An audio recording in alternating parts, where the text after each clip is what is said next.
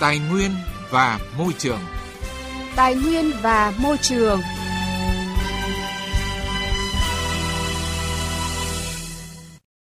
Thưa quý vị, thưa các bạn, với lượng đất đá thải mỏ tại các địa phương có hoạt động khai thác mỏ lớn, trong khi nhu cầu sử dụng đất đá để săn lấp mặt bằng các dự án công trình hàng năm rất cao, các mỏ đất đồi tại các địa phương chỉ đáp ứng chưa đến 30% nhu cầu. Bên cạnh việc phát triển công nghiệp xây dựng, nhiều địa phương đang chú trọng phát triển du lịch dịch vụ, phát triển kinh tế xanh. Điều này đặt ra yêu cầu cần phải hạn chế tối đa việc khai thác các mỏ đất đồi. Chính điều này đặt ra vấn đề làm sao có thể tận dụng được nguồn đất đá thải mỏ này. Tính đến nay, Quảng Ninh là một trong những địa phương đầu tiên được Bộ Tài nguyên và Môi trường chấp thuận sử dụng làm vật liệu san lấp cho 4 bãi thải gồm bãi thải núi Béo, bãi thải Tây Khe Sim, Tây Lộ Chí, bãi thải Suối Lại và bãi thải ngoài Nam khu 1, mỏ Nam Tràng Bạch với tổng khối lượng hơn 12 triệu mét khối. Việc đưa vào khai thác sử dụng đất đá thải mỏ tại các bãi thải nêu trên đã bước đầu giải quyết được nhu cầu về vật liệu săn lấp của một số dự án trọng điểm trên địa bàn tỉnh như dự án cầu Cửa Lục 3, dự án khu đô thị du lịch, dịch vụ Bái Tử Long 2, dự án đường ven sông kết nối từ đường cao tốc Hạ Long Hải Phòng đến thị xã Đông Triều và các dự án đầu tư xây dựng trên địa bàn tỉnh. Ghi nhận của phóng viên Đài tiếng Việt Nam. Tại cầu Cửa Lục 3, một công trình đầu tư công của tỉnh Quảng Ninh, theo kế hoạch, để san lấp mặt bằng khu vực này, dự kiến cần tới 60.000 mét khối đất đá, tương đương với một quả đồi. Nguồn đất đá thải mỏ than tại bãi thải suối lại đã thay thế cho việc phải sử dụng đất đồi tự nhiên. Còn theo một thống kê khác, nhu cầu về vật liệu san lấp để phát triển quỹ đất cho các dự án công trình trên địa bàn tỉnh Quảng Ninh là khoảng 150 triệu mét khối một năm. Đến năm 2030 là hơn 1 tỷ mét khối.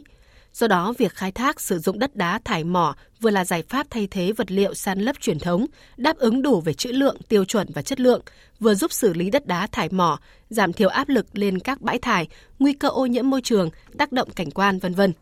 Ông Nguyễn Sĩ Hiền, một đơn vị xây dựng đang cần hàng trăm triệu mét khối vật liệu san lấp cho dự án tại tỉnh Quảng Ninh cho biết. Cái nhu cầu đất đá thải này, cái khu vực mỏ với lại với với bắc bằng danh rất gần với dự án của chúng tôi và có khả năng đáp ứng được về tính chất cơ lý cũng như là cái hiệu quả kinh tế cho dự án. Ấy. À, dự kiến của chúng tôi sẽ lấy thì trong khoảng từ năm 2023 đến năm 2025 cỡ khoảng là 140 triệu khối. Theo Tập đoàn Công nghiệp Than khoáng sản Việt Nam, Hiện nay trung bình mỗi năm, lượng đất đá bóc xúc đổ thải của các đơn vị đạt trên 150 triệu mét khối. Hàng chục năm qua, tập đoàn đã bóc xúc đổ đất đá thải ra các bãi thải trên 1 tỷ mét khối. Lượng đất đá thải mỏ hình thành như núi nhân tạo khổng lồ, cao hàng trăm mét, đe dọa cuộc sống người dân.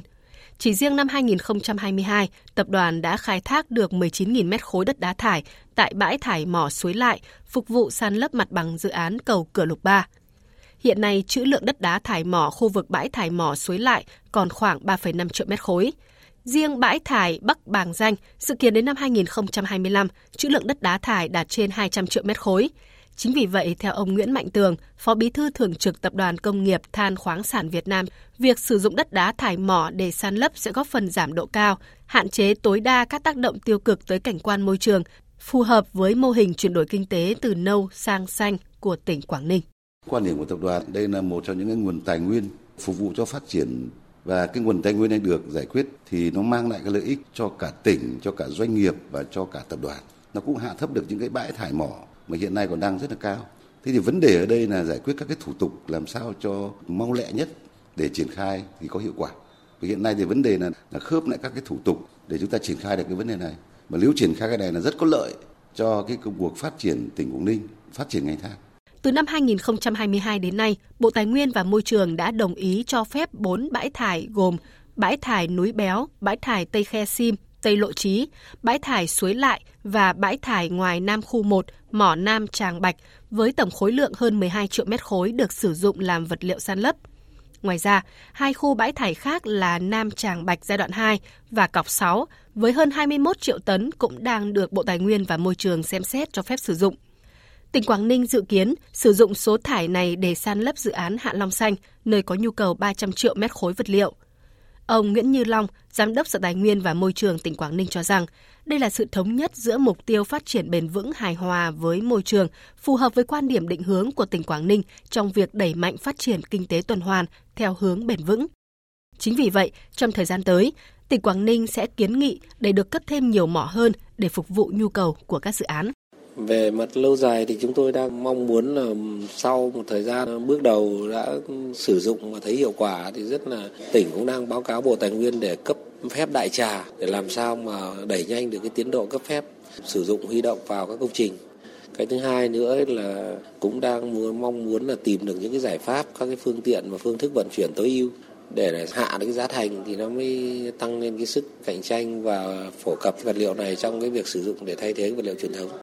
Việc tỉnh Quảng Ninh được phép sử dụng đất đá thải trong quá trình khai thác than làm vật liệu san lấp sẽ góp phần làm tăng hiệu quả sử dụng khoáng sản trong quá trình khai thác các mỏ than.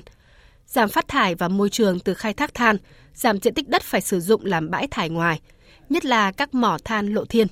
Đồng thời, phù hợp với chủ trương xây dựng nền kinh tế tuần hoàn của chính phủ, tạo việc làm, tăng thu ngân sách địa phương, tháo gỡ khó khăn về nhu cầu vật liệu san lấp mặt bằng các dự án và công trình trên địa bàn tỉnh.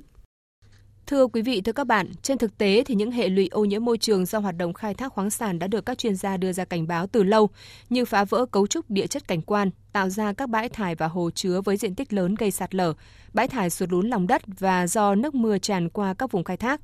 Chính vì vậy, trách nhiệm phục hồi môi trường là của các doanh nghiệp khai thác khoáng sản, trong đó các tổ chức cá nhân được cấp quyền khai thác phải có nghĩa vụ tài chính đối với quỹ bảo vệ môi trường để cải tạo phục hồi môi trường sau khai thác. Phản ánh của phóng viên Đài Tiếng nói Việt Nam. Theo đánh giá của các chuyên gia, cấp phép là công đoạn quan trọng nhất trong quản lý tài nguyên khoáng sản. Một trong những mục tiêu chính của cấp phép là lựa chọn được những doanh nghiệp có năng lực tốt để triển khai dự án có hiệu quả. Liên quan đến vấn đề trách nhiệm của các doanh nghiệp khai thác khoáng sản với xã hội và môi trường, ông Lại Hồng Thanh, tránh văn phòng Hội đồng đánh giá trữ lượng khoáng sản quốc gia cho rằng các doanh nghiệp thường ít chủ động thực hiện trách nhiệm xã hội của doanh nghiệp tại địa bàn. Có doanh nghiệp trốn tránh, trì hoãn, kéo dài giải quyết các phát sinh ảnh hưởng tiêu cực tới cộng đồng trong quá trình khai thác, vận chuyển, chế biến khoáng sản. Vì các doanh nghiệp không hiểu hoặc là chưa nắm được thì thực ra đôi khi chúng ta không chú ý vấn đề này. Và dường như các doanh nghiệp cảm nhận rằng cái việc mà chúng ta hỗ trợ cho người dân địa phương ấy là đấy là cái việc gần như là từ thiện chứ không phải là trách nhiệm. Có nghĩa là gì? Là các doanh nghiệp khi đã nộp thuế phí lệ phí theo quy định của pháp luật thì nhà nước phải sử dụng cái phí lệ phí đó từ cái nguồn ngân sách đáp ứng lại nhưng đặc thù của ngành khoáng sản nó khác. Cái hoạt động khai thác khoáng sản là luôn luôn ảnh hưởng, tác động đến môi trường. Từ cái tác động là gì? Là một là chiếm dụng đất, hai là tác động đến ô nhiễm môi trường không khí, môi trường nước, và ba là môi trường xã hội. Ông Lại Hồng Thanh cũng khẳng định đã là hoạt động khai khoáng thì đương nhiên ảnh hưởng đến môi trường, kể cả tự nhiên và xã hội. Do vậy, tại Điều 5 Luật Khoáng sản năm 2010 cũng quy định rõ, địa phương nơi có khoáng sản được nhà nước điều tiết khoản thu từ hoạt động khai thác khoáng sản để hỗ trợ phát triển kinh tế xã hội theo quy định của pháp luật về ngân sách nhà nước. Các tổ chức cá nhân khai thác khoáng sản có trách nhiệm hỗ trợ chi phí đầu tư nâng cấp, duy tu, xây dựng cơ sở hạ tầng kỹ thuật sử dụng trong khai thác khoáng sản và xây dựng công trình phúc lợi cho địa phương nơi có khoáng sản. Tuy nhiên thực tế cho thấy những gì doanh nghiệp làm cho cộng đồng tại các khu vực có khoáng sản không đáng kể so với những ảnh hưởng tiêu cực phát sinh trong quá trình khai thác, vận chuyển mà các doanh nghiệp gây nên có thể lớn hơn gấp nhiều lần. Người dân chỉ thấy có hại, không thấy có lợi từ hoạt động khoáng sản đem lại. Ông Phạm Quang Tú, tổ chức Oxfam cho rằng theo tôi thì để giải quyết vấn đề này thì cần tăng các cái chế tài xử phạt đối với các doanh nghiệp vi phạm và kể cả hình sự hóa đối với những cái doanh nghiệp mà để lại những hậu quả nghiêm trọng về mặt môi trường ngoài ra bên cạnh việc xử phạt đối với doanh nghiệp thì cái việc là ràng buộc cái trách nhiệm của cán bộ và cơ quan quản lý nhà nước vào cái vấn đề mà để xảy ra cái tình trạng về ô nhiễm môi trường chứ không thể chúng ta chỉ là xử phạt riêng đối với doanh nghiệp mà lại cơ quan nhà nước lại gần như là nằm ngoài cuộc đối với vấn đề này. Để giải quyết vấn đề này, các chuyên gia cho rằng cần tạo cơ chế đảm bảo sự vào cuộc quyết liệt của các cấp chính quyền. Trong đó cần ban hành văn bản pháp luật là cơ sở pháp lý quy định trách nhiệm cụ thể trong việc xác định ảnh hưởng của việc khai thác khoáng sản, quy trình thực hiện trách nhiệm của các tổ chức cá nhân khai thác khoáng sản làm ảnh hưởng đến địa phương và người dân. Có chế tài để đảm bảo thực hiện việc đảm bảo ưu tiên sử dụng lao động địa phương vào khai thác khoáng sản cùng các dịch vụ có liên quan.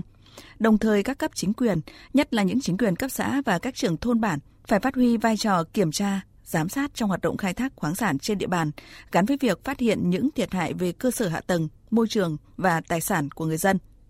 Bà Nguyễn Thị Thanh Thủy, Giám đốc chương trình Quản trị Nhà nước Tăng trưởng Toàn diện, Cơ quan Phát triển Quốc tế Hoa Kỳ cho rằng để quản lý tốt cái ngành công nghiệp khai khoáng ấy, thì nó cần có sự phối hợp của rất nhiều các cơ quan nhà nước từ khâu cấp phép quy hoạch đến khâu khai thác đến khâu quản lý hoạt động rồi là thu ngân sách phân bổ các khoản thu chi thế nào cho hợp lý và đáp ứng được nhu cầu cũng như quyền lợi của người dân ở khu vực mà có mỏ khai thác. Chính vì thế trong suốt cả cái quá trình đấy thì sự phối hợp và chia sẻ thông tin cũng như là minh bạch thông tin là rất quan trọng. Thưa quý vị và các bạn, có thể thấy hệ thống văn bản chính sách pháp luật về quản lý và khai thác khoáng sản của nước ta đã khá đầy đủ. Tuy nhiên, vẫn còn khoảng cách lớn giữa quy định pháp luật và thực tế. Nếu không minh bạch trong hoạt động khai khoáng, không chỉ thất thoát tài nguyên và kinh tế mà còn gây ra những hậu quả xấu cho môi trường và xã hội. Vấn đề đặt ra là làm sao để hài hòa lợi ích giữa doanh nghiệp với chính quyền địa phương mới là điều cần thiết nhất. Bảo vệ môi trường. Hành động hôm nay. Vững bền tương lai.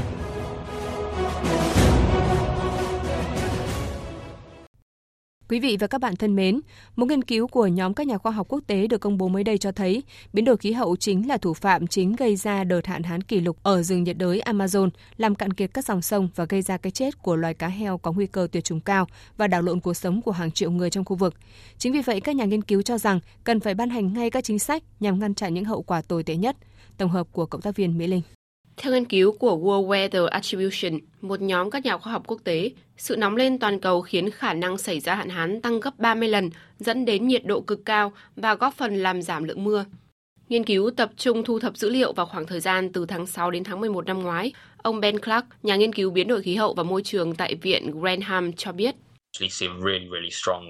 Trên thực tế, chúng tôi đã thấy những thông điệp thực sự mạnh mẽ về ảnh hưởng của hiện tượng nóng lên toàn cầu đối với đợt hạn hán này và điều đó xảy ra ở cả hiện tại và tương lai. Vì vậy, tổng hợp các kết quả của chúng tôi, kết hợp cả quan sát các kiểu mô hình, chúng tôi thấy rằng những đợt hạn hán tương tự như năm ngoái có khả năng xảy ra cao hơn gấp 10 lần. Hiện tượng lượng mưa cực thấp có khả năng xảy ra cao gấp 30 lần khi điều kiện khô nóng dẫn đến độ ẩm thấp trên đất.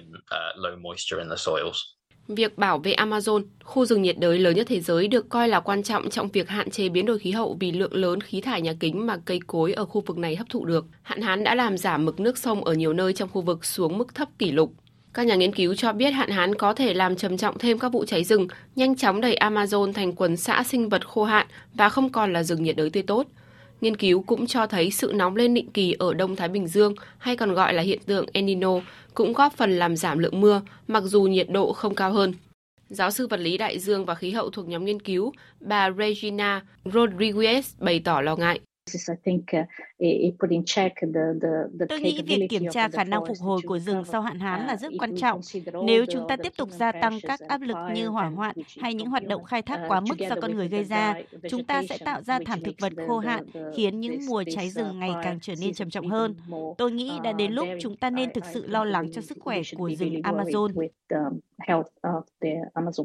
Cũng theo nghiên cứu, hơn 1 phần 3 rừng nhiệt đới Amazon có thể đã bị suy thoái do hoạt động khai thác quá độ của con người và hạn hán. Các nhà nghiên cứu cho biết biến đổi khí hậu quá nhanh chóng khiến các loài động, thực vật, người dân và hệ sinh thái ở Amazon không kịp thích nghi. Do vậy, các nhà nghiên cứu cho rằng cần phải ban hành ngay các chính sách nhằm ngăn chặn những hậu quả tồi tệ nhất. Tổng thống Brazil, ông Lula da Silva, đã cam kết chấm dứt nạn phá rừng Amazon vào năm 2030. Thưa quý vị và các bạn, Thông tin biến đổi khí hậu gây ra hạn hán kỷ lục ở rừng nhiệt đới Amazon cũng đã kết thúc chương trình Tài nguyên và Môi trường hôm nay. Chương trình do biên viên Quang Huy biên soạn và thực hiện.